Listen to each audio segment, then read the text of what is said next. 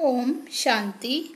आज हम आपको पाँच रूपों का अभ्यास बहुत आसानी से करना सिखाते हैं। ये आप दिन में कितनी भी बार कर सकते हैं। तो हम शुरू करते हैं। मैं ज्योति सितारा मैं देव, प्यारा। मैं पूज्य, न्यारा। मैं ब्राह्मण, दुलारा। मैं फरिश्ता, पधारा।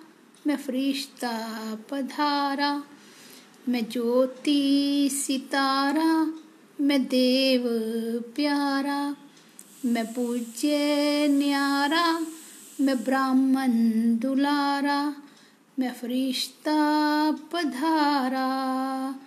ये बाबा कहते हैं ना, दिन में आठ बार करो तो ये चलते फिरते आप इसका अभ्यास आसानी से कर सकती हैं। ओम शांति।